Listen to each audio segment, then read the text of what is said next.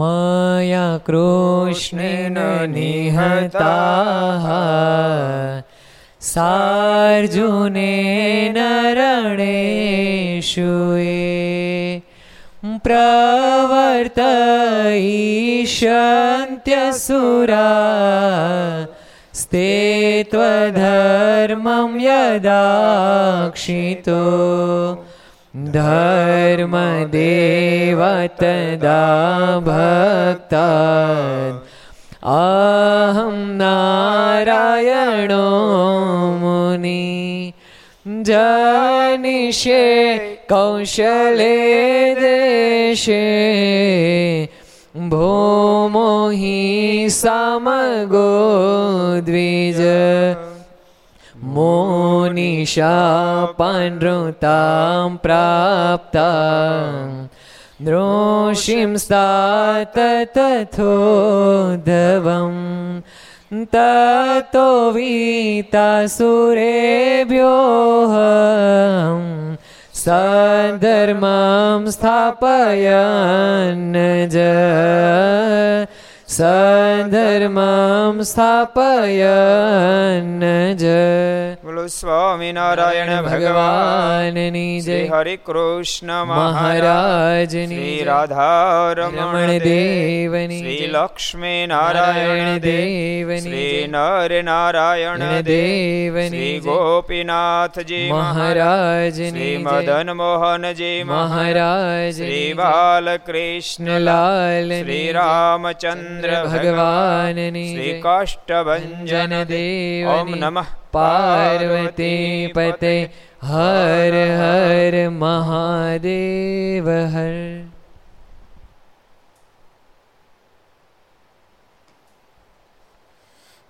સર્વાવતારી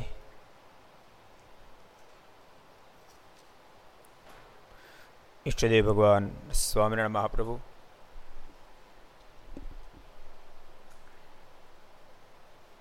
એમના સાનિધ્યમાં તીર્થધામ સરદારને આંગણે વિક્રમ સંત બે હજાર છોતેર, વૈશાખ વદ છઠ બુધવાર તારીખ તેર પાંચ બે હજાર વીસ ઘરસભા અંતર્ગત શ્રી હરિચરિત્ર ચિંતામણી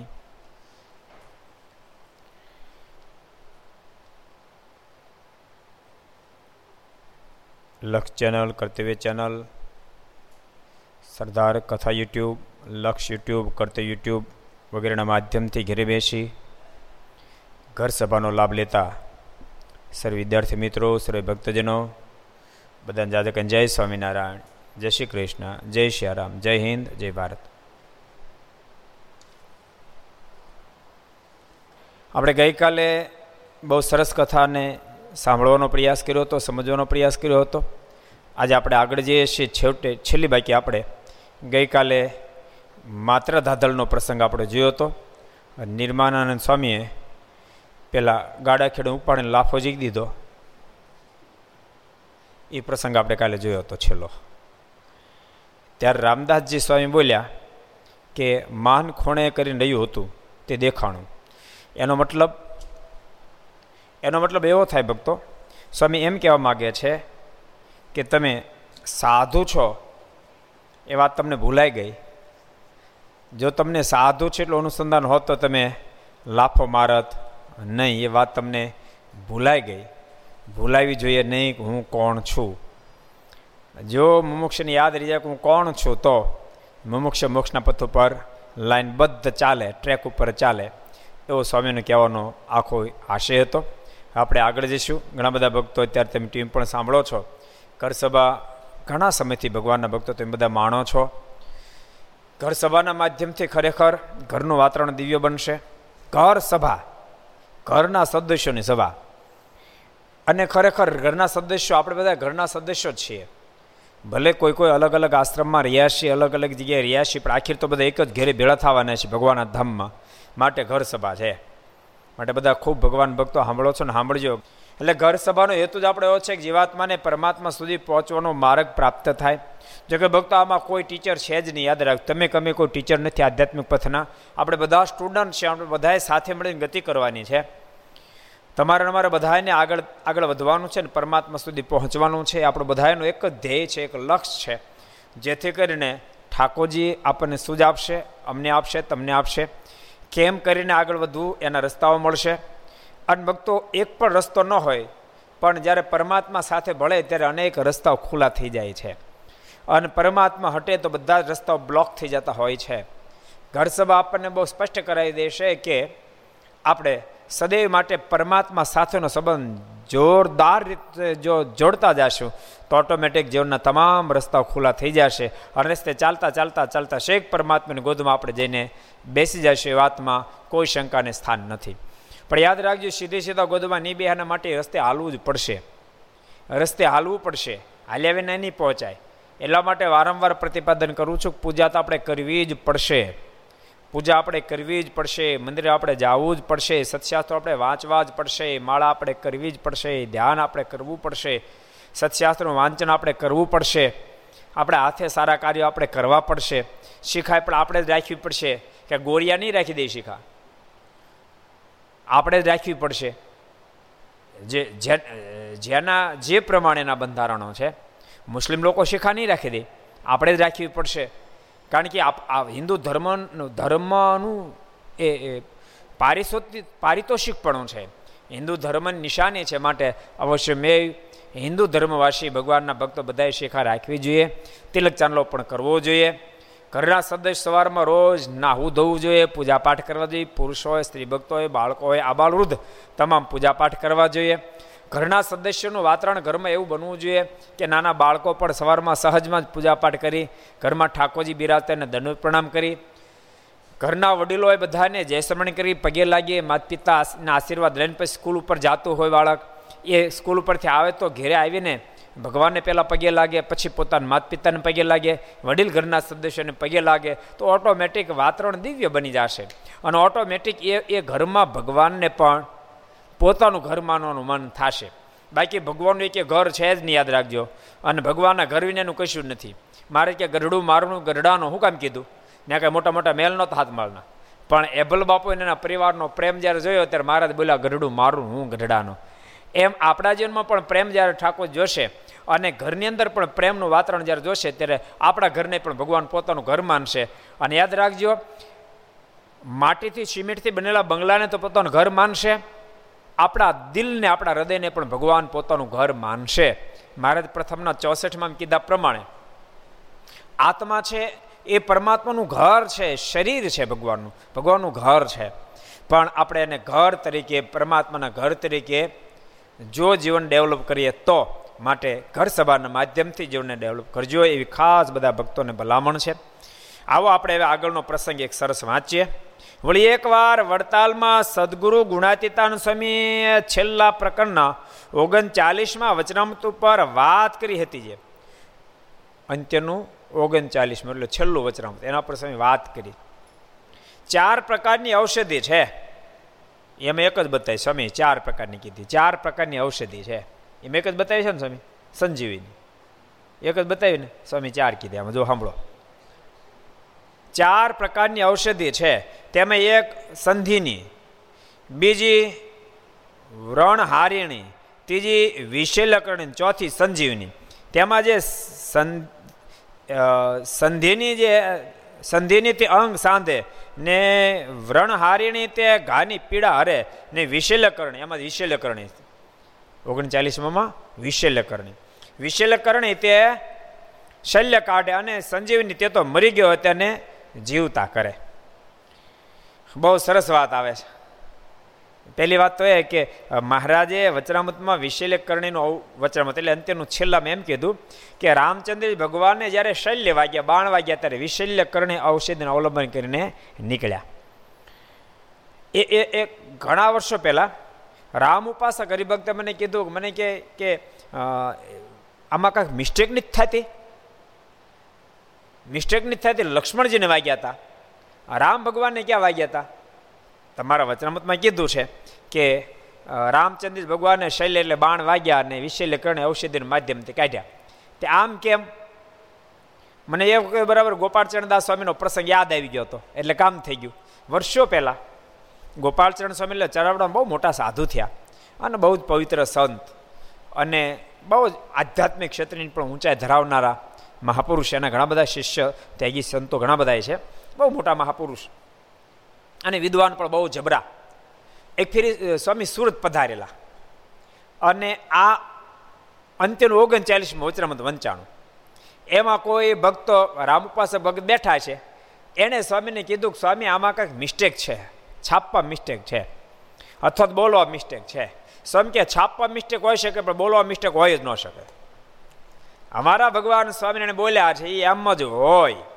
એમાં લખ્યું છે કે શૈલ્ય વાગ્યા એટલે વાગ્યા જ હોય તો જ લખ્યું નહીં તો લખે નહીં. હા બાય મિસ્ટેક છાપવા મિસ્ટેક હોય તો બરાબર છે. હું જરાક જોઈ લઈશ.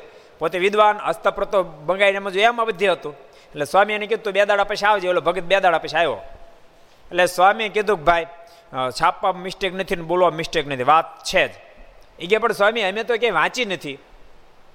અમે તો ભગવાન રામના ઉપાસક. જો વાત હોય તો અમારે વાંચવામાં ક્યાંક આવ્યું હોય ને, માટે અમને બહુ મનાતું નથી. સ્વામી કહે કે, હજી બે દાડા પછી આવજે તું પાછો. પછી હું તને કહીશ, ફરી વાર પાછો બોલાયો. અને બે દાડા સુધી સ્વામી રામાયણ વાંચી, તુલસીકૃત રામાયણ આખી સ્વામીએ બધાને અલગ અલગ અલગ હોપ દીધું. અને કીધું, વાંચો જોઈએ આમાં ક્યાંય વિશેલકરણ ઔષધિનું આવે છે? કે રામચંદ્ર ભગવાન છેલ્લો ભાગે વાંચવાનો હોય? તો એમાં કંઈ નીકળ્યું નહીં. પછી સ્વામીએ ગોતતા ગોતતા ભક્તો તુલસીકૃત રામાયણમાં આ ઘટના નથી લખાયેલી, પણ વાલ્મીકી રામાયણમાંથી સ્વામી ગોતી કાઢ્યું. ઓલો ભગત આવ્યો બે દાડા પછી. સ્વામીને કે સ્વામી કેમ થયું સ્વામી કે લે વાંચ ભાઈ. જો લખ્યું કે રામચંદ્ર ભગવાને શૈલ્ય જ્યારે વાગ્યા ત્યારે એમને વિશેલકરણી ઔષધિના માધ્યમથી એ બાણો નીકળી ગયા. એટલે ભક્તો લક્ષ્મણજીને સાંગ વાગી હતી અને યાદ આવે તો મૃતપાય થઈ ગયા હતા અને ત્યારે એના માટે સંજીવની ઔષધિ લાવવામાં આવી હતી. પણ રામચંદ્ર ભગવાન જ્યારે બાણો વાગ્યા ત્યારે એને કાઢવા માટે વિશલ્યકરણે ઔષધિનો રસ પાવામાં આવ્યો, જેથી કરીને એ શૈલ્યો બધાએ નીકળી ગયા. પહેલી વાત તો એ, ઓલા ભગત મેં કીધું, એ ભગત માની ગયો પછી જોકે એટલે પહેલી વાત તો એ ભક્તો આપણા શાસ્ત્રો, જે કોઈ શાસ્ત્રો છે, એની અંદર બહુ તથ્ય છે. પછી રામાયણ હોય, ભાગવત હોય સત્સંગીઓનો હોય, વચનામૃત હોય, ક્યારેક આપણી દ્રષ્ટિ ત્યાં સુધી પહોંચે, ન પહોંચે આપણે સમજાય, ન સમજાય, એ બે નંબરની વાત છે. આપણી બુદ્ધિ નહીં પહોંચે ભાઈ. એવું થોડું કે દુનિયાની બધી વસ્તુ આપણે જાણી શકીએ, નોય જાણી શકીએ. પણ ત્યારે સંશય કરવાનો બદલે એમ માનવું કે મારી બુદ્ધિને આ પહોંચતી નથી. હું પ્રયાસ કરીશ, બીજા પાસે જાણીશ.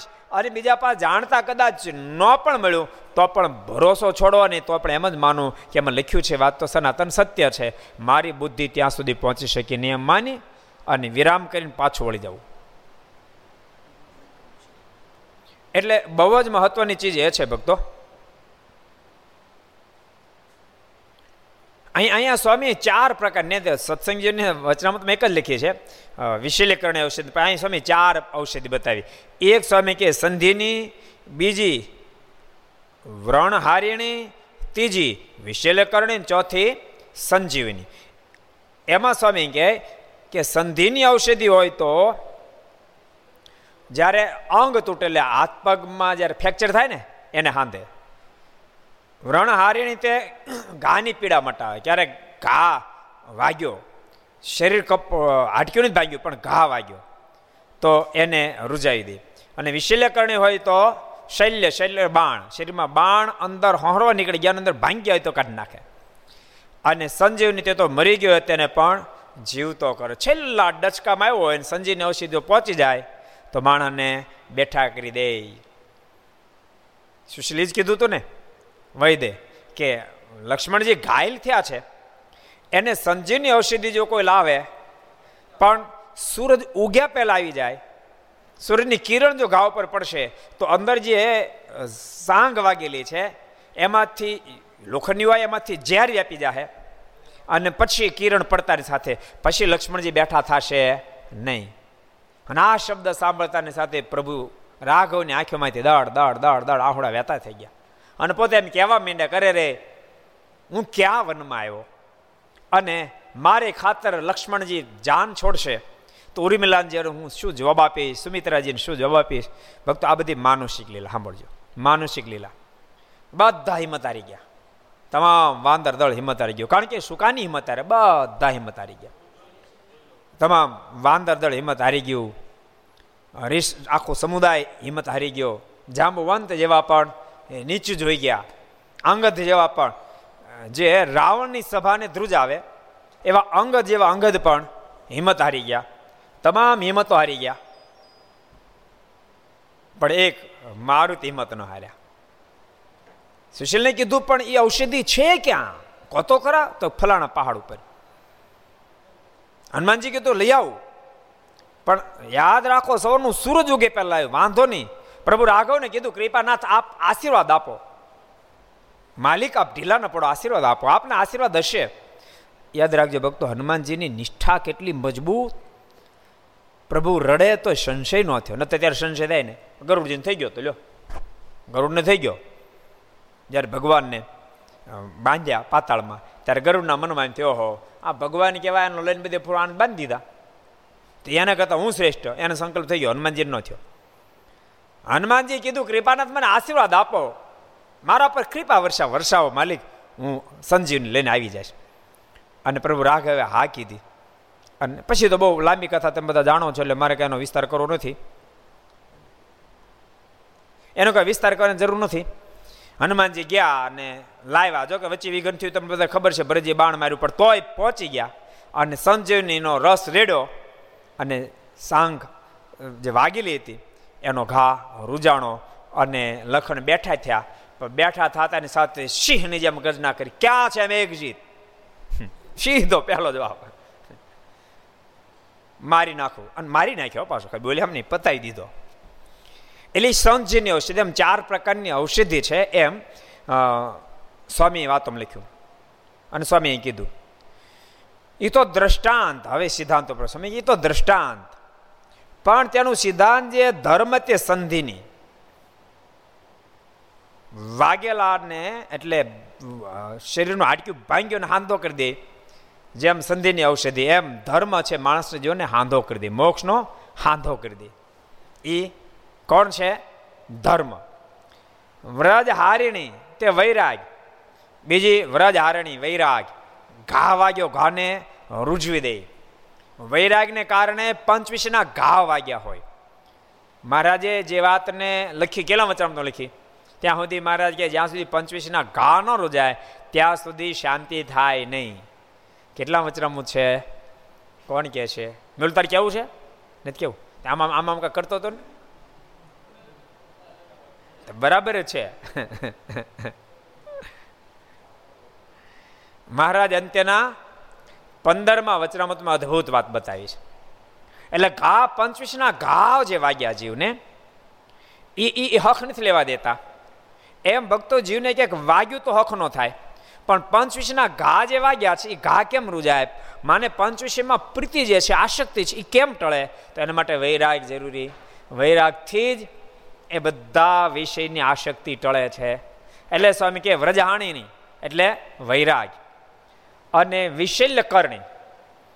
એટલે સ્વામી કહે એ જ્ઞાન. જ્ઞાન એ વિશલ્ય કરણી છે.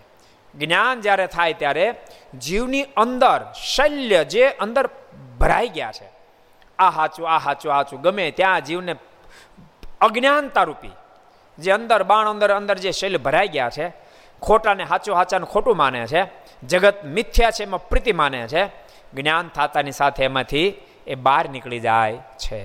અને ચોથું, સંજીવની એટલે ભક્તિ. સંજીવનાથ શું કરે? મળદાને પણ જીવતો કરી દે.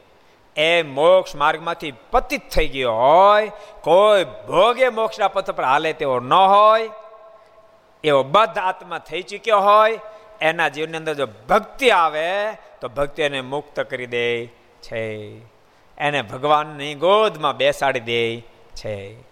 જેના જીવન ભક્તિ આવે, એને ભગવાનને પાછું છેટું રહે નહીં. કારણ કે આમે ભક્તિ દેવી એટલે માતુશ્રી, માતાના માતાના ગોદમાં પ્રભુ બેહે. એટલે જેના જેનું ભક્તિ આવે, ભક્તોને મોક્ષમાં કોઈ પ્રકારની કચાશ રહે નહીં. અહીંયા ભક્તિ એટલે ભક્તો યાદ રાખજો. ભક્તિનો અર્થ ઘટન તમે હાવ ટૂંકું નહીં ઘટાડતા. મનો માળા કરવી દંડવડ કરવા, બધા ભક્તિના લક્ષણો છે. વાસ્તવિક મુક્તિ અપાવે ભક્તિ કોને કહેવાય? એ એ બધા માધ્યમો છે. માધ્યમથી પ્રેમનું પ્રાગટ્ય થાય. એને કહેવાય સાચી ભક્તિ, જેને આપણે પરાભક્તિ શબ્દથી સંબોધીએ છીએ. ભગવાનમાં અનહદ પ્રીતિ બંધાય. અને યાદ રાખજો, અનહદ પ્રીતિ બંધાય એ જ મુક્તિનું કારણ બને છે. અનહદ પ્રીતિ બંધાણે છે, મુક્તિનું કારણ બની શકતી નથી. એટલે બધા વ્યવધાનો છે જરૂરી છે.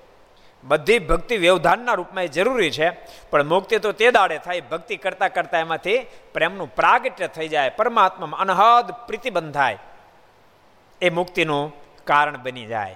અને ભક્તો, અનેક સંતો ભક્તો જોવા મળે કે જેને ભગવાનમાં અનહદ પ્રીતિઓ બંધાણી હોય. ભગવાનના રહી ન શકે, આપણે ઘણી ફેરી વાત યાદ કરી, સચ્ચિદાનંદ સ્વામીને ભગવાન સ્વામિનારાયણનો વિરહ થાય, રૂવાડે રૂવાડે લોહીના ટચી આવી જાય. તમે કલ્પના તો કરો. ખબર પડે માત્ર ખબર પડે કે ભગવાન સ્વામિનારાયણ લોકમાંથી વિદાય લીધી, પાણી ગામના પૂજા ડોડિયાનું શરીરમાં લોહીથી જ જાય. ખાલી સ્મૃતિથી આવે ક્યારે રે મહારાજે વિદાય લીધી, ત્યાં તો સદગુરુ ગુણાતીતાન સ્વામીનું શરીર પૃથ્વી ઉપર પછડાય. આ આ પ્રેમ, ભક્તો, પશુના દેહમાં ભગવાન સ્વામિનારાયણ વિદાય લે અને માણક્યાને વિરહમાં દેહ છોડી દે. ભગવાનના વિરહને લઈને ભક્તો, ભગવાનની વિરહને લઈને ભગવાન રાઘવને શેખ ગંગાના તટ ઉપર સુધી મૂકવા ગયેલા યશવો ભગવાન વિરહમાં આંખીમાંથી આસોડાની ધારાઓ થાય. ભગવાને વિરહમાં રાધાજીની આંખમાંથી પાણીના આંસુ પડતા બંધ થાય, આ લોહીના આંસુ ટપકે. ભક્તો, આ આ બધા વ્યવધાનો શું કામ યાદ કરવાના? તો એના માધ્યમથી આપણને આગળ વધવાની પ્રેરણા મળે છે. એક દી તમને કીધું ખબર? ભગવાનના ચરિત્રો જેટલા મહત્વના છે ગાવા. એટલા જ ભગવાનના સંતો, ભક્તો, આચાર્યોના ચરિત્રો ગાવા મહત્વના છે. એટલા જ મહત્વના. શું કામ મહત્વના? હું તો કોઈ એ એ એ પાની વધારે કહો તો ના નથી. કારણ કે ભગવાનના જે ચરિત્રો તો દિવ્ય છે. એ દિવ્ય ચરિત્ર કરે, તોય દિવ્ય માનુષિક ચરિત્ર કરે તો દિવ્ય છે. એ દિવ્ય ચરિત્ર મોક્ષ કરતલ, માનુષિક ચરિત્ર મોક્ષ કરતલ. અને ભગવાન તો આપણે કહી શકીએ તો કરે જ ને ભાઈ, એ તો કરી શકે. દાખલા તરીકે મહારાજ વનમાં ગયા. તપ કરવા ગયા હિમાલયની અંદર ગયા ત્યાં પુલાશ્રમ મહારાજ ગયા અને પુલાશ્રમમાં માત્ર કોપીન ભર ત્યારે બહુ બરફની વર્ષા થાય. અને માત્ર કોપિન પર એક પગે ઊભા રહે ચાર ચાર મહિના સુધી સાધના કરે, તો આપણે શું કરીએ? એ તો કરી શકે. હુકામ ભગવાન છે? સમજાય તમને? એ તો કરી શકે. એ તો ભગવાન છે. થાય ને?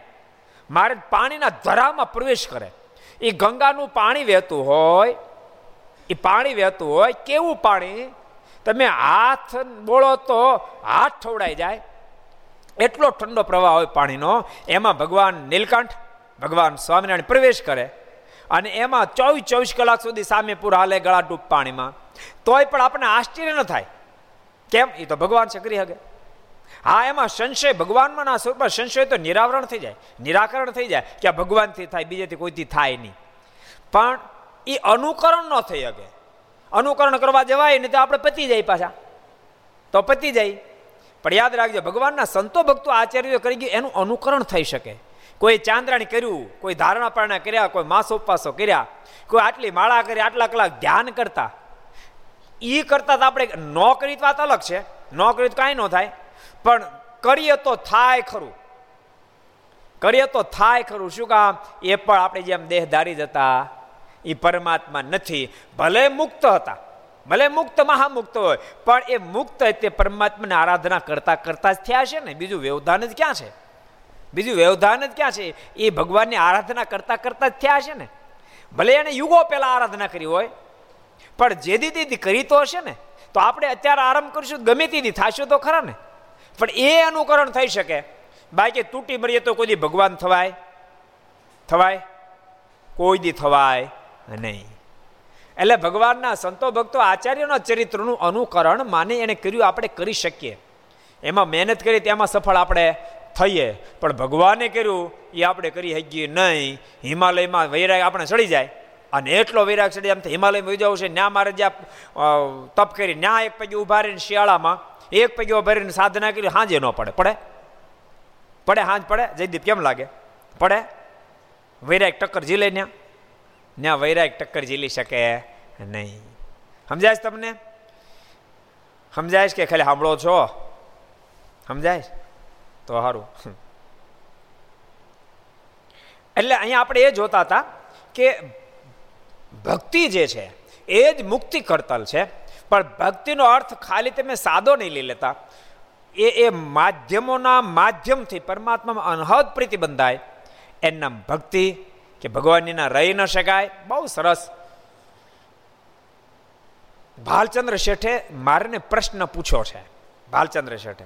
સુરત મારે જ્યારે પધારી ત્યારે કે મહારાજ, ભક્તિનું કેવું સ્વરૂપ હોય?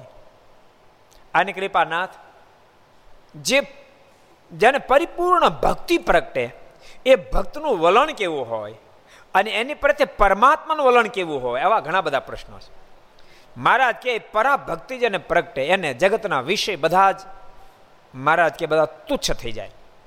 અને ભક્તનું વલણ કેવું હોય તો એને પરમાત્મા એ જીવન પ્રાણ બની જાય, પરમાત્મા વિનય રહી ન શકે. એને અમે ભગવાનનું વલણ કેવું હોય તો ભગવાનની ભગત વિના રહી ન શકે. એવું ભગવાનનું વલણ થાય છે. એટલે ભગવાનના ભક્તો, જો એક દાડે નથી થતું, એક દાડ નથી થતું, પણ અશક્ય નથી. મહેનત કરજો, દાખલો કરજો બે માળા કરજો, બેમાંથી પાંચમાં જજો પાંચ પાંચ દસમાં જજો. ઘણા ઘણા લોકો મોટા મોટા શહેરમાં હજાર હજાર ઘંટા કે તે સીધી હજાર થઈ ગઈ છે. સૌજીભાઈ ધોળકિયાને ક્યારે પૂછજો, લ્યો. ગોવિંદભાઈને પૂછજો. પંદર પંદર હજાર હજાર કારીગરો હશે સીધા સીધા પંદર હજાર રાખી દીધા હતા. સીધી બે હજાર ઘંટીઓ થઈ ગઈ, પાંચ પાંચ હજાર ઘંટીઓ થઈ ગઈ હતી. એને પૂછજો, લ્યો. બેથી શરૂ કર્યું હોય, બેથી. બેથી નો એકથી કર્યું હતું એક ઘંટીથી શરૂ કર્યું હોય. પણ એ એકમાંથી બે, બેમાંથી પાંચ, પાંચમાંથી પચીસ પચીસમાંથી પાંચસો પાંચસોમાં હજાર હજારમાં પાંચ હજાર, એમ થાય. એમ, આમાં એવું છે, આધ્યાત્મિક પથમાં પણ એવું છે, ભક્તો. તમે એમ નહીં માનતા કો કો હોય તો કેવા પરમ ભગત છે. ભાઈ એ તો બે ત્રણ ત્રણ કલાક ધ્યાનમાં બે હગે એને તો વર્ષોથી નિયમ છે, રોજ મંગળ આરતી કરે. એ તો કોઈ દી બહારનું પાણી ન પીવે. આપણે તો ઘડીક રહેવાય ને આપણી માર્ગે ક્યાંમાં કે નહીં. આપણે ચાલી શકીએ. ટ્રાય કરો, પ્રયાસ કરો, હાલવા માંડો હાલવા માંડો. મડો કરવા, પાંચ માળા, દહ માળા, પંદર માળા, પચીસ માળા. મંદિરે જઈને અડધો કલાક બેહવું, ભગવાનનું ધ્યાન કરવું. સત્સંગ હાલતો કથા વાર્તામાં બેસવું, સંત સમાગમ કરો. મડો કરવા. કરવા માંડો? થાવા માંડશે. મોટા મોટા ડોક્ટરો, મોટા મોટા એન્જિનિયરો, મોટા મોટા એ એક દાડો એને એને એને તે માનશો, એની પોતાની સાઇન કરતા ન આવડતી હોય. બોલો. પોતાની સાઇન કરતા ન આવડતી હોય. એ બી સીડીનો એ અને બી નો આવડતો હોય. બોલો એ અને બી નો આવડતો હોય. કકાનો ક નો આવડતો હોય. બોલો, એક દાડો. કકાનો ક નો આવડતો હોય. જેથી ભણવા બેસતા તેથી આવડતો હોય કાંઈ.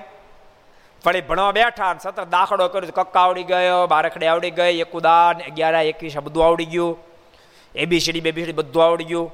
અને બોલવા માંડ્યા અને ફફડાટી બોલવા માંડ્યા.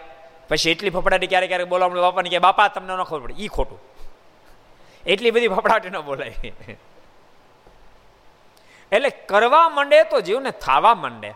એટલે કરજો ભગવાનના ભક્તો, બધાને કહું છું, કરજો. બહુ સરસ વાતો કરી. વળી વાત કરી જે મોક્ષના દરવાજાના ચાર છડીદાર છે. બીજી વાત કરી. મોક્ષના દરવાજાના ચાર છડીદાર છે. તે એક શમ બીજો દમ, ત્રીજો વિવેક અને ચોથો સાધુનો સમાગમ. ચાર છડીદાર છે મોક્ષના દરવાજા એક શમ શમ એક શમ શમ એટલે ભક્તો, યાદ રાખજો. ઇન મનનું શમન, પણ મનના શમનનો અર્થઘટન કરીએ તો. ભક્તો, હરખ અને શોક બંનેમાંથી જે બહાર નહીં કારણ કે હરખ અને શોક મનમાંથી પ્રગટ થાય છે. હરખ અને શોક બેમાંથી બહાર નીકળી જાય. પ્રાપ્તિથી, સફળતાથી ફૂલાઈ ન જાય. અપ્રાપ્તિથી શોકમાં ડૂબી ન જાય. એ શમન છે. હરખ અને શોકની હેડકી ન આવે પાનબાઈ. ગંગા સતીના ભજનમાં કીધું છે. હરખ અને શોકની હેડકી ન આવે પાનબાઈ મહારાજે પણ કીધું, ગોતોજી વચનામૂત, મહારાજ કે ઉત્તમ વિષયની પ્રાપ્તિ થાય, એથી કે ટાઢું ન થાય અને અપ્રાપ્તિથી તપી ન જાય, એને ભાગવત સંત સમજવા. કેટલા વચનામૂત છે, કોણ કે છે ન્યાલકણ કોજી? મધ્યનું ત્રેવીસમું વચનામું છે. કેટલામું? કેટલામું તમે સાંભળો છો બધા ઘર સભાવાળા? લખી લેજો. મધ્યના ત્રેવીસમાં વચનામૃતમાં ભગવાન સ્વામિનારાયણ બોલ્યા, એટલે શમ એનું નામ ભક્તો? અને તમે જુઓ, મોટા મોટા મહાપુરુષો સંપૂર્ણ રીતે પ્રાપ્ત કરી ચૂક્યા હોય. એની કેટલી પ્રશંસા કેટલી પ્રશંસા થાય. તેમ છતાંય, એથી કરીને આટલા એ ફૂલાય નહીં. અને ક્યારેક એના પર કેટલા જબરા ઉપદ્રવો થાય. તેમ છતાં આટલા શોકને ન પામે બોલો. ગોપાળન સ્વામીની કેવડી પ્રશંસા. સુંદરિયાણ જ્યારે ગયા હેમરાશા શેઠ સ્વામીની તપાસ કરવા માટે આવ્યા. હાથ જે હાથમાં લઈ નાળીઓ બંધ. સ્વામી નાળીઓ બંધને વાતો કરે. હેમરાશા શેઠ તો સ્વામી ભોખો ભગ દંડવડ કરે, તમે સાક્ષાત ભગવાન છો ભગવાન છો ભગવાન છો. અને સામાન્ય વ્યક્તિ નહીં, સામાન્ય વ્યક્તિ કહે તો એ કદાચ ન વાંધો, પણ હેમરાશા શેઠ એટલે પ્રાંતનો રાજા કહેવાય. એવો સમૃદ્ધ ઔષધિનો રાજા. અને એવા નામાંકિત વ્યક્તિ અને એમ કે તમે ભગવાન છો, તમે તો ભગવાન છો, તમે તો ભગવાન છો. પણ સ્વામી સંપૂર્ણ શમને પચાયો હતો. હેમરાજ શેઠના મોઢા આડો હાથ ધરી દીધો, નહીં નહીં નહીં, હેમરાજ. અમે ભગવાન નથી. ભગવાન તો સ્વામી નારાયણ છે. મારા જેવા તો એ ભગવાન સ્વામિનારાયણ પાસે પાંચસો પાંચસો આટા મારે છે. બાપ, આ શમ. આ શમ. દમે શમ, ભક્તો, મહત્તાને પચાવી, એ શમ અપમાનને પચાવે પણ શમ દુઃખને પચાવે પણ શમ સ્વામી, સંતોની સાથે ગુજરાતમાંથી આવતા અને કુંડળ સારંગપુર થઈને પ્રસાર થવાના હોય, અને દિશીલે લોકો પહોંચી ગયા. અને સ્વામી જોયું કે દિવસે લોકો ધોકા કાપીને આપણે સામે દોડતા આવે, મારવાના છે. સ્વામી એ એ કાંટાવાળા જંગલમાં પડ્યા, સંતોની સાથે. અને એટલું ગાઢ જંગલ, અંદર દેશે લોકો પ્રવેશ ન કરી શક્યા. ગાઢ જંગલ પ્રવેશ ન કરી શક્યા. અને જંગલી હોહરવા સંતો નીકળ્યા. સંતોના શરીરમાં કેટલા કાંટા વાગેલા. ગોપાલ સાહેબ બધાને કાંટા કાઢ્યા. અને ગઢપુર જ્યારે આવ્યા ત્યારે મહારાજ કીધું, સંતો, કેમ છો? મહારાજ, હારું. તો કે, હારું, બોલો. મહારાજ કે, અમને ખબર હારું કેવું. મહારાજ કે, તમે અમને શું જાણો છો? એમ કહીને મહારાજ વાત કરી કે, કુંડળથી સારંગપુરના વચ્ચેના જંગલમાં કાંટાળા પડ્યા. તે કાંટા નહોતા વાગ્યા? હા, મહારાજ, વાગ્યા. ગોપાલ સ્વામી કાઢ્યા ને? તો કે, હા હા, મહારાજ, કાઢ્યા. પછી મહારાજ પ્રશ્ન કર્યો, તમે કોઈ ગોપાળન સ્વામીને કાંટા કાઢ્યા? અરે મહારાજ એમ ભૂલી ગયા. અને સ્વયં ભગવાન સ્વામિનારાયણ કાંટા કાઢે, આડો ખોબો કાંટા શરીરમાંથી નીકળ્યા. પરંતુ તેમ છતાં એને એક માત લેશ માત્ર વેદના નહીં. અને ભક્તો, યાદ રહે તો એવા મહાપુરુષો હતા.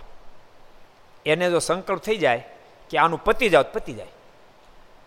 એક સંકલ્પ એનું ખરાબ થયો, સંકલ્પ ન થઈ દીધો. એનું નામ શબ્દ. કાંટાની વેદના નો યાદ રાખજો. એ દમ છે. એ શમ નથી. કાંટાની વેદના સહન કરી દમ છે. એ શમ નથી. શમ એ છે કે આટલી વેદના પછી પણ એ વેદના આપનારની પ્રત્યે એક સંકલ્પ ન ઉઠવા દીધો. આ નામ શમ. એક સંકલ્પ. એનું ખરાબ થવા, સંકલ્પ ન થવા દીધો. ન તો સદગુરુ ગોપાળન સ્વામી સંકલ્પ કરતો પતી જાય. એટલી ઊંચાઈ પામેલા. પરંતુ તેમ છતાંય સંકલ્પ ન થવા દે. આ શમ છે ભક્તો. અને યાદ રાખજો, શમ અને દમમાંથી પાર નીકળે એ જ પરમાત્માને પહોંચી શકે. આ ગુણ આ ગુણ ક્ષમ એ ગુણ, જીવના નથી, આ ગુણ, દેવતાઓના નથી, આ ગુણ, માયાના નથી. યાદ રાખજો, જીવની કેપેસિટી નથી, દેવતાઓની પણ કેપેસિટી નથી એની કેપેસિટી નથી.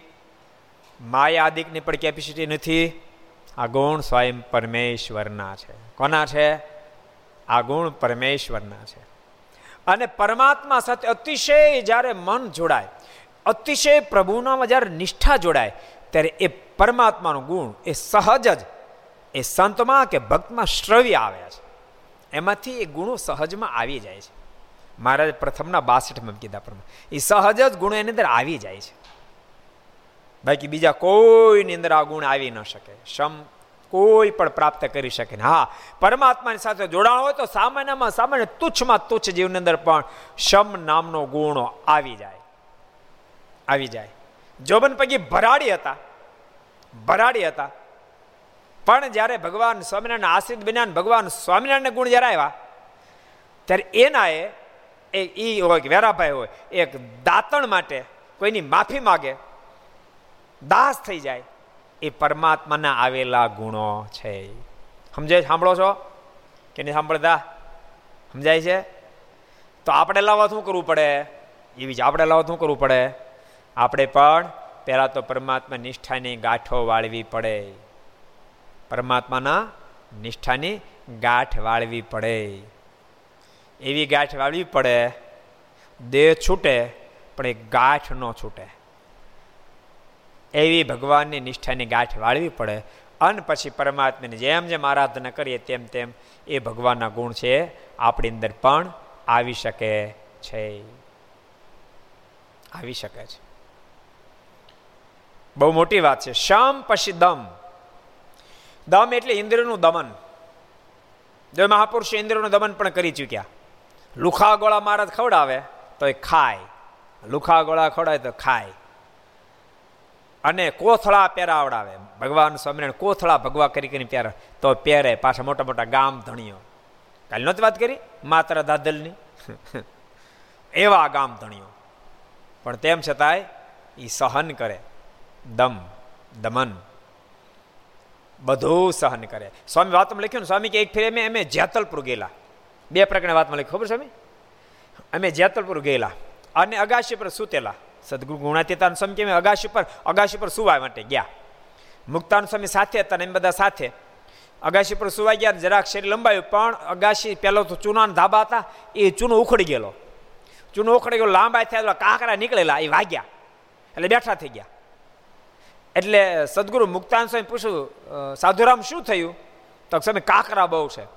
ત્યારે સ્વામી કહે સદગુરુ મુક્તાન સ્વામી કહે કે સાધુરામ તમે એક કામ કરો પાથરો કે પશુ એટલે વાગે નહીં તો તમે પાથરો ને તો મને ભગવાનની આજ્ઞા નથી એ વખતે ભગવાન સ્વામિનારાયણ પ્રકરણ ચલાવ્યું પાથર્યા વિનાનું શું મને ભગવાન સ્વામિનારાયણની આજ્ઞા નથી માટે મારથી ન પથરાય મુક્તાન સ્વામી એમ કીધું મને આજ્ઞા નથી માટે મારથી ન પથરાય ત્યારે સદગુરુ ગુણાતીતાન સ્વામી કે સ્વામી તમને આજ્ઞા નથી મને ક્યાં આજ્ઞા સ્વામી તમને કાકરા વાગે મને મને કાકરા વાગે તમને ન વાગે?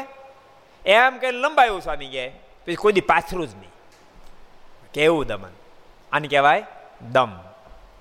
એટલે શમ, દમ ઇન્દ્રિયોનું દમન. ઇન્દ્ર દમન ભક્તો, એમાં બધું ખાલી ચામડી નહીં બધું આવી જાય. જી પાંચે પાંચ ઇન્દ્રિયો પર દમન. આંખને કાબુમાં લેવી આંખ પોતાની મરજી વિરુદ્ધનું જુએ જ નહીં, એ દમન છે. કાન મરજી વિરુદ્ધનું સાંભળેલી દમન છે. જીહવા મરજી વિનાનું જમે ને એ દમન છે. ભગવાનની આગની વિરુદ્ધમાં ન જાય, દમન છે. ત્વચા ભગવાનની આજ્ઞા વિરુદ્ધ સ્પર્શ ન કરી, દમન છે. નાસિકા ભગવાનની આજ્ઞા બહારનો સોગંદ એ દમન છે. આ બધા દમ છે. ત્રીજો વિવેક. આપણને વિવેક વિવેક બે પ્રકારનો. એક લૌકિક, બીજો પારલૌકિક. કેટલા પ્રકારનો? બે પ્રકારનો. લૌકિક વિવેક કોને કહેવાય? તો કોઈ ઘરમાં આવે અને પ્રેમથી બોલાવો, પધારો પધારો, એના માટે આસન, પાથરી આપવું, એના માટે પાણી ભરી દેવું. કોઈક કોઈક તમને પ્રશ્ન જી હા. એ બધા એ બધા વિવેક છે. તમને ખબર સ્પેશિયલ ટ્રેનિંગ આપવામાં આવે. એમાં એમાં તમે લોકો પ્લેનમાં જેટલા ફેર્યા ખબર છે આપણે ઓહો હો આ તો કાંઈ ડાયા? કેવા કયા કરે એમ. આપણે વાગી પાણી, જી હા. આમર જી જી. ઓહો આપણે જો કે આપણે લેવાય ન હોય પાણી પાણીને, આપણે બીજા પૂછતા હોય ને. પાણી મળશે, જી. શરબત મળશે, જી. આને આને ભાઈને ફ્રૂટની જરૂર આપશે જી હા. આને કહેવાય વિવેક પડી, લૌકિક વિવેક છે. શું છે?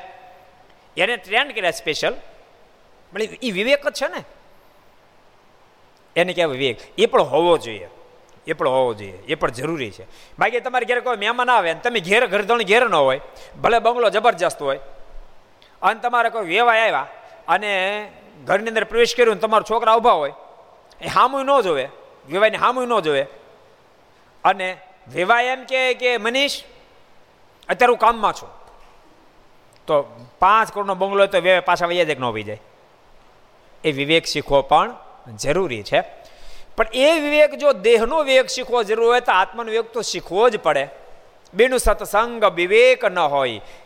યાદ રાખજો, આ લૌકિક વિવેકને માટે કદાચ તમને જગતના ટ્રેનિંગ સેન્ટરમાંથી મળી જશે. જગતના ટ્રેનિંગ સેન્ટરમાં તમને આ વિવેક મળી જશે. કોને કેમ બોલા વગેરે વગેરે મળી જશે. પણ આધ્યાત્મિક વિવેક પરમાત્મા સુધી પહોંચી જવું. જ્યાં જાઓ ત્યાંથી સારું પ્રાપ્ત કરવું. અને દોષનો ત્યાગ કરવો, એ વિવેક શીખવા માટે તો બીનું સત્સંગ વિવેક ન હોય. સત્સંગ વિના કોઈ દી વિવેક પ્રાપ્ત થાય નહીં. એના માટે સત્સંગ કરવો જ પડે. સત્સંગ વિના શક્ય બને નહીં. વિવેક માટે ભગવાન સ્વામિનારાયણ પ્રથમનું કેટલામાં લખ્યું? જે વિવેકી હોય, કેટલામાં લખ્યું? કે લે મેહુલ હવે. છઠ્ઠું. જે વિવેકી હોય, કેવા શબ્દ મહારાજ મૂક્યા જે વિવેકી હોય, એને તો પોતાના જ અવગુણ સૂજે અને બીજાના ગુણ સૂજે. બીજાના ગુણનો સ્વીકાર કરે અને પોતાના દોષનો ત્યાગ કરે, એની વિવેકી જાણવો. આ વિવેક, ભક્તો, આ વિવેકની વાત છે. યાદ રાખજો ભગવાનના ભક્તો. પોતાની અંદર ખોટ છે, દોષ છે તો દોષને જાણી રાખવો. પોતાની અંદર ગુણ છે તો ગુણને પણ જાણી રાખવા. બેની ખબર હોવી જોઈએ. યાદ રાખજો, દોષની ખબર એટલા માટે રાખવી, પોતાની ખોટ છે તો ખોટની ખબર એટલા માટે રાખવી. અહંકાર જ્યારે આવતો હોય ત્યારે દોષની સામે દ્રષ્ટિ નાખવી તો અહંકાર ટળી જાય. અને ભાંગી જવાતો હોય ને ક્યારે? એમ થાય હું તો આવો છું ને આવો છું મારાથી કાંઈ ન થાય. એ વખતે પોતાના ગુણને યાદ કરવા, એ ગુણ તમને બેઠા કરી દેશે, મોક્ષના પથે હાલતા કરી મૂકશે.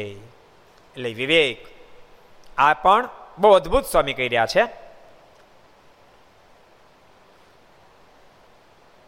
આ પણ દરવાજાનો એક છડીદાર છે. વિવેક, દરવાજાનો છડીદાર છે. અને ચોથું સાધુનો સમાગમ. સાધુનો સમાગમ. સાધુ કૃષ્ણ જોગમાં એની પાસે બેસીને કથા વાર્તા વગેરે સાંભળવું. મહારાજે પણ બહુ જ અદ્ભુત વાત સત્સંગીઓના દ્વિતીય પ્રકરણના સાતમા અધ્યાયમાં બતાવી. મારે કે હે ભક્તજનો, તમે નિત્ય સંત સમાગમ કરજો. બ્રહ્માનંદ સ્વામી કે સંત સમાગમ કીજીઓ નિષદીને સંત સમાગમ કીજીએ.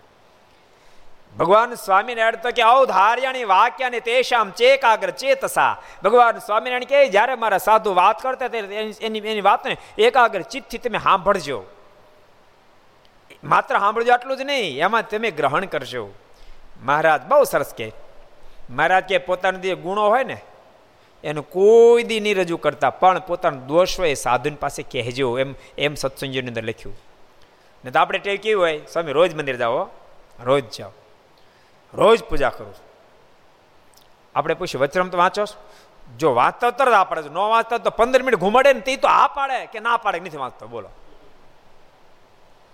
એટલે દોષ કહેવા એ સંત સમાગમ છે. અને ભક્તો પૂર્વે ભગવાનના ભક્તો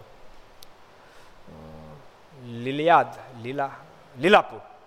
લીલાપુરનો પ્રસંગ ભક્તો ત્યાંના દરબાર, લીલાપુરના દરબાર. એમણે સંતો ફરતા ફરતા ગામમાં ગયેલા અને સંતોનો સંતો મંદિર, ઉતારો હશે, મંદિર તો હતું ને ઉતારો હતા, ત્યાં ઉતરેલા. પણ દરબાર હોવા છતાંય પણ એટલી બધી આતુર બની કથા વાર્તા સાંભળે ત્રણ ચાર દિવસ થયા. સંતોને ખબર કે દરબારની સ્થિતિ ખૂબ અત્યારે નાજુક છે. એ એક એક મિનિટ સત્સંગ કરે. અને સત્સંગને અંતે એક દાડો સ્વામીને કીધું, સ્વામી, અમારે ઘરે રસોઈ કરવા માટે પધારો. સંતોએ ના પાડે. કારણ કે એની ઘરની સ્થિતિ ખૂબ નાજુક હતી. આર્થિક સ્થિતિ ખૂબ નાજુક હતી. સંતોની ભક્તો એ પણ જિમ્મેદારી આવે કે હરિભક્ત ઉપર ખોટું ભારણ ના આવે, કે હરિભગતને કેવી રીતે કામ સોંપવું એ પણ વિવેક હોવો જરૂરી છે. હરિભગત ક્યારેક આવેગમાં આવે અથવા તો અહોભાવમાં આવે, પોતાનું સર્વસ્વ અર્પણ કરી દે. કાલે આપણે એક પ્રસંગ જોયો ખબર? કયો જ એમને મેં કહી દો કાલે એક પ્રસંગ જોયો હતો, સમર્પણનો. કોણ કહે છે? યાદ છે કોઈને? કયો ખુશાલ? સાબાશ. આમાં પરના કરશન બામણિયા દુષ્કાળ પડ્યો. તે પોતાની પાસે જેટલું હોવાનું હતું, કિલો, સવા કિલો બધું ડબ્બામાં ભરી સદુ ગુણાત્યતા સમને આપી આવ્યા. બોલો. પણ યાદ રાખજો, હામો સ્વામીને વિવેક. સ્વામીને અર્પણ કર્યું, સ્વામી કે ના, આને મન ન રખાય, તમારે દુષ્કાળ છે કામ લાગે સ્વામીને કે નહીં, સ્વામી. અમ્મા, મેં બધી વ્યવસ્થા કરી નાખી, સ્વામી, આ તમે રાખો એમ. સ્વામી ખૂબ ના પાડે તેમ છતાંય, પણ કરશન માન્યા નહીં કરશનભાઈ બામણિયા નહીં પછી સ્વામી કે, વાંધો નહીં, અહીં રાખી મૂકો. રાખ્યું, કરશનભાઈ જતા રહ્યા. અને પછી તો વર્તુળ ખૂબ સારું થયું. અને કરશન બામણિયા ફરીવાર જ્યારે દર્શન કરવા માટે આવ્યા, ત્યારે સ્વામીએ ડબ્બો એને પાછો આપી દીધો. સ્વામી કહે આ તમારો ડબ્બો પાછો. પણ સ્વામી તમને આપ્યો સ્વામી કે તમે આપ્યો તો જરૂર હોત તો વાપરે તમે. પણ અમારે અહીં ગદી ગયું, જરૂર પડી ને એટલે વાપર્યો નથી. તે હવે જરૂર નથી. વરે સારું થયું તો ઘણું બધું ધર્મોદય માટે પાછો લઈ જાઓ. બાપ, ત્યારે સત્સંગ ટકે, સમજાય? ત્યારે સત્સંગ ટકે. આપવી હરિભગતની ફરજ અને લેવા માટે ગાંડું થઈ જવું નહીં, એ સાધુની ફરજ. બેયની પોતપોતાની ફરજને નિભાવવી પડે, તો જ પ્રેમ ટકે ને તો પ્રેમ ટકે નહીં, સંબંધ કોઈ દી ટકે નહીં. એ પણ અતિ મહત્વ એટલે સંતો ના પાડે કે રસો રહેવા દો દરબાર રડવા માંડ્યા. રડતા રડતા ક્યાંક સ્વામી ગરીબ માણ એટલે મારે રસો નથી લેતા? સંતન મનમાં થયું ભગતને ખોટું લાગે છે, એટલે કીધું, વાંધો ને ભગત, હાલો, તમારે રસો લેશું. ઘરમાં કાંઈ હતું નહીં, વાસણ વેચી નાખ્યા. પાનેતર પરિણામનું ગીર્યું આવ્યા. ભક્તો, કેવો મહેમા રેડાણો છે, હે? અને સંતો રસોઈ આપી. મારાને ખબર પડી, મારા બહુ રાજી થયા. મહારાજ કે, ઓહો, મારા સાધુનો, આવો મહિમા સમજે મારા ભક્તો. ત્યારે સંતો ભક્તોએ કીધું, મહારાજ એની ગરીબ સ્થિતિ બહુ છે. એના ભાઈ એની પાસે ગિરાસ છે, પણ એને ભાઈને કાંઈ ભાગમાં આપ્યું નથી. મહારાજે એક પત્ર દ્વારા એને સમાચાર આપ્યા. મહારાજ કે, ભગત, તમે રાજકોટમાં ફરિયાદ કરો. અને ફરિયાદમાં તમે સફળ થશો, તમારા ભાગનો ગ્રાસ તમને મળશે. રાજકોટમાં ફરિયાદ કરી ભગવાનની કેવું કરે? નહીં સીધું આપી શકતા હતા. આ આ બધી લીલા. અને એમાં એનું ભગવાન પણ દેખાડે. પત્ર લખે તમે ગિરાસ, ત્યાં રાજકોટ ફરિયાદ કરો તમે સફળ થશો, ગિરાસ પાછો પ્રાપ્ત થશે. રાજકોટ ફરિયાદ કરી એમ સફળ થયા અને આખો ગિરાસ પાછો મળે ગિરાસદાર બન્યા. એટલે સાધુના સમાગમનો જેને મહિમા હોય ભક્તો, એક એક વચન સંતના ભક્તો સ્વાતિ નક્ષત્રની અંદર એ માછલી ઉછળી ઉછળીને ઝીલે. એમ જે વચનો ઝીલી શકે, એ વચનો એના માટે લાખ મણના રતન જેવા સાબિત થાય, મોક્ષ કરતલ બની જાય. આ બધી વસ્તુ બહુ સમજ્યા જેવી છે. બહુ અદ્ભુત વાત આવે છે. ચોથું સમાગમ, સંત સમાગમ. તે માટે જેને સાધુનો ને કલ્યાણનો ખપ હોય, તે સત્સંગ પરાયણ વર્તે. જેને સાધુનો ખપ હોય અને સત્સંગનો ખપ હોય, એ સત્સંગ પરાયણ વર્તે, સાધુનો ખપ હોવો જોઈએ. સાધુનો ખપ હોય અને કલ્યાણનો ખપ હોય, એ સત્સંગ પરાયણ વર્તે. કલ્યાણનો ભક્તો, કલ્યાણનો ખપ હોય તો માણસ ગમે એટલું કરે. કલ્યાણનો ખપ હોવો જોઈએ, સાધુના સમાગમનો ખપ હોવો જોઈએ. આમાં સરદારનો ઇતિહાસ છે ને, સદગુરુ મુક્તાનંદ સ્વામીને મુકુંદાસને કલ્યાણનો ખપ હતો, સંત સમાગમનો ખપ હતો. તે રામાનંદ સ્વામીએ કાઢી મૂક્યા. મુકુંદાસ, તમે કથા સાંભળવા નહીં આવતા, તમારો ગુરુ અમને વઢે છે. તમે આવો તો તમારો ગુરુ મને રહેવા નહીં દે. મુક્તાનંદ સ્વામીજી સાધુ જ છે ત્યારે. આકાશવાણી કીધું તું શ્રદ્ધા જાત અને સાચા સદગુરુ મળશે નહીં આવેલા. અને રામાનંદ સ્વામીની આજ્ઞાથી જ્યાં કથા ચાલતી, ત્યાં જતા ત્યાંથી જતા રહ્યા, પણ એ જ્યાં કથા ચાલતી બાજુનું ઓરડાની નવેળેમ જેને ઊભા રહ્યા. અને ચોમાસાનો સમય, વરસાદ, વર્ષે અંધારી રાતે ઊભા રહ્યા, બોલો. અડધી રાત સુધી ઊભા ઊભા કાન ધરીને સાંભળે. કાન ધરીને સાંભળે. અને ભક્તો, જો ખપનો હોય તો કાન હોય તો ન સાંભળીએ. એટલે તો કાન ધરીને સાંભળે, કાન ધરીને સાંભળે. એમાં કોઈક જોઈ ગયું. ચોર ચોર કરીને પકડીને લઈ ગયા. અને રામાન સ્વામી પાસે લઈ ગયા. રામાન સ્વામી ઓળખી ગયા. અરે, મુકુંદાસ તમે આશ્રમમાં પાછા નથી ગયા? અને મુકુંદાસને આંખોમાંથી આંસુડોની ધારાઓ થવા મળી. ગુરુદેવ મને માફ કરજો. હું તમારી કથા વાર્તા વિના રહી શકું તેમ નથી તમારે વિના રહી શકું તેમ નથી. માટે કૃપા કૃપા કરીને મને તમારી સાથે રાખો. પછી તો બહુ લાંબો ઇતિહાસ છે. રામાનંદ સ્વામી કીધું, પણ કેવી રીતે રાખીએ? તમારો ગુરુ, ગામ ગુરુ રહેવા દે અમને અહીંયા? ગમે તે કરો, તો તમે રજા ચીઠી લેતા હોત રાખી. એ તો મને આવડે છે પછી ગાંડા થયા. બધી વસ્તુ ભેટમાં બેડે આપવા. અને છેવટે એના જે ગુરુ એ તુલસીદાસ નામના સંત. રામાયણ લખી નિયો બીજા તુલસીદાસ મને સંત, એના મને પાગલ લાગે છે અને રજા આપી અને છેવટે રામાનંદ સ્વામી પાસે ગયા. રામાનંદ સ્વામી ભાગવતી દીક્ષા આપી અને નામ પાડ્યું, મુક્તાનંદ સ્વામી. એટલે એ બતાવ્યા કે જેને સાધુના સમાગમ, સાધુનું સમાગમ અને કલ્યાણનો ખપ હોય તે સત્સંગ પરાયણ વર્તે ને તે કોઈ સાધુ કે સત્સંગીને દુખી શકે જ નહીં. કોઈ નાના નાના સાધુ કે નાના નાના હરિભગતને દુખવી શકે જ નહીં. અને ભગવાનના ભક્તો, તમને બધાને કહું છું, કોઈ પણ દુનિયાની મોટપણના અવલંબને કરીને, ક્યારેક સંપત્તિનું અવલંબન મોટું હોય, ક્યારેક સત્તાનું અવલંબન મોટું હોય, ક્યારેક કોઈ કલાનું અવલંબન મોટું હોય એક્સ વાય ઝેડ કોઈ પણ અવલંબન હોય, એ અવલંબનથી શક્ય એટલા ભગવાનના સંતો, ભગવાનના ભક્તો, આચાર્ય મહારાજ બધાને રાજી કરવા પણ એને દુભાવવા માટે કોઈ દી પ્રયાસ કરવો નહીં. બહુ અદભુત વાત બતાવી. નહીં. અને વળી વાત કરી જે રૂપિયા ઘણા થશે, ધર્મશાળાઓ ઘણી થશે, તથા વ્યવહાર પણ ઘણો વધશે, પણ એકાંતિક સાધુ મળવા દુર્લભ છે. કેટલા શબ્દ મૂક્યા? રૂપિયા ઘણા થશે, ધર્મશાળાઓ ઘણી થશે, વ્યવહાર પણ ઘણો થશે, પણ એકાંતિક સાધુ મળવા દુર્લભ છે. ભક્તો દુર્લભ શબ્દ વાપર્યો. ન મળે એમ ન કીધું. મળે તો ખરા, પણ દુર્લભ છે. કારણ કે ભગવાન સ્વામિનારાયણ બોલ્યા, એની અપોઝિટ સદગુરુ ગુણાતીતાન સ્વામી વાત કરી શકે નહીં. ભગવાન સ્વામિનારાયણ કે આ ધરતી જ્યાં ઉપર જ્યારે જ્યારે માણસનો દેહ મળે ત્યારે ત્યારે જરૂર ભગવાન કે ભગવાનના સાચા સંત વિચરણ કરતા હોય. કેટલા વચરામું છે? કેટલામું છે? મુકુંદ ભગત વડતાલના ઓગણીસમાં મેં કીધું. એટલે હોય તો ખરા, પણ મળવા દુર્લભ છે, એનો ભેટો થવો દુર્લભ છે. તે પર વાત કરી જે નિરંતર જે ભગવાનને સંભાળતા હોય તેને ભગવાનની બીક ઘણી હોય, તે ઉપર સુકમુનિ તથા સિદ્ધાનંદ સ્વામી તથા પોતાની વાત કરી છે. અમારે ભગવાનની આજ્ઞા ઘણી રાખવી પડે ને દેશકાળ એક નિર્ધાર ન રહે.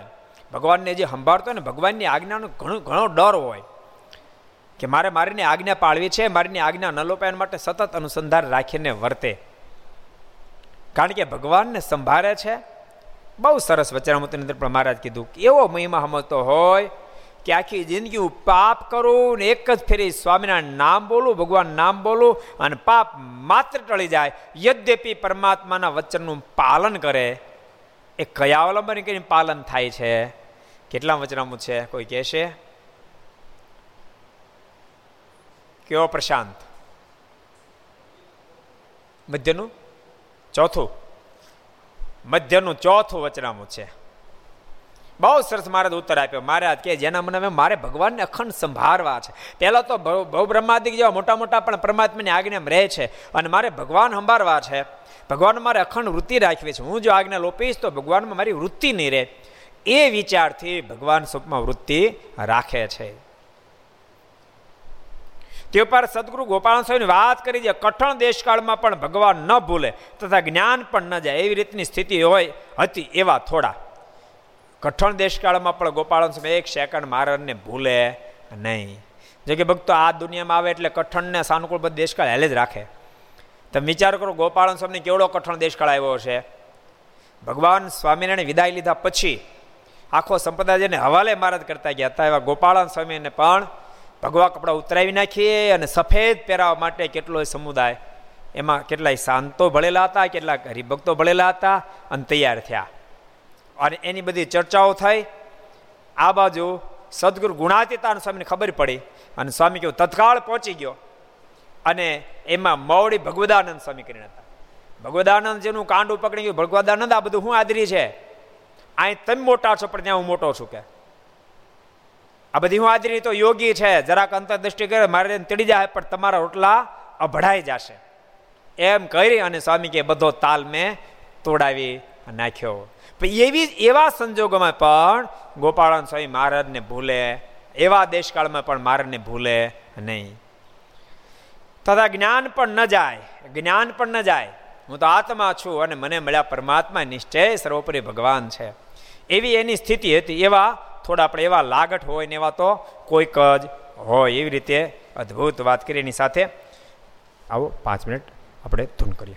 સ્વામી નારાયણ નારાયણ નારાયણ, સ્વામી નારાયણ નારાયણ નારાયણ, સ્વામી નારાયણ નારાયણ નારાયણ, સ્વામી નારાયણ નારાયણ નારાયણ, સ્વામી નારાયણ સ્વામી નારાયણ સ્વામી નારાયણ સ્વામી નારાયણ સ્વામી નારાયણ સ્વામી નારાયણ નારાયણ સ્વામી નારાયણ સ્વામી નારાયણ સ્વામી નારાયણ નારાયણ નારાયણ સ્વામી નારાયણ નારાયણ નારાયણ સ્વામી નારાયણ નારાયણ નારાયણ સ્વામી નારાયણ નારાયણ નારાયણ સ્વામી નારાયણ સ્વામી નારાયણ સ્વામિનારાયણ સ્વામિનારાયણ સ્વામિનારાયણ નારાયણ સ્વામી નારાયણ સ્વામી નારાયણ સ્વામી નારાયણ સ્વામી નારાયણ સ્વામી નારાયણ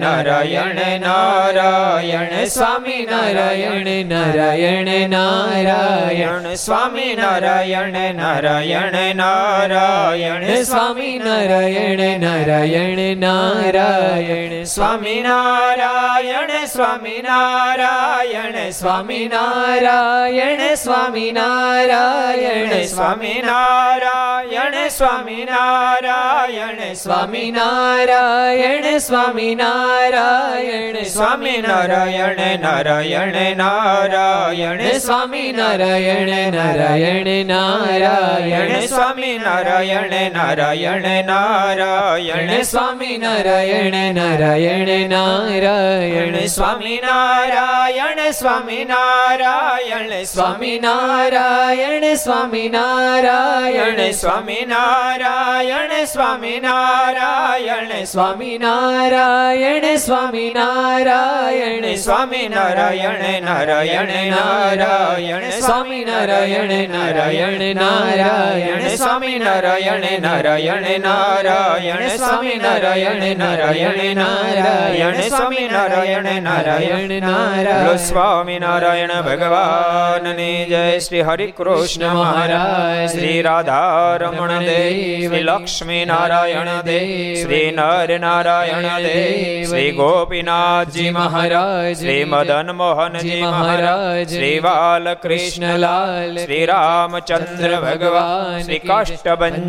દેવ નમઃ પાર્વતી પતે હર હર મહાદેવ હર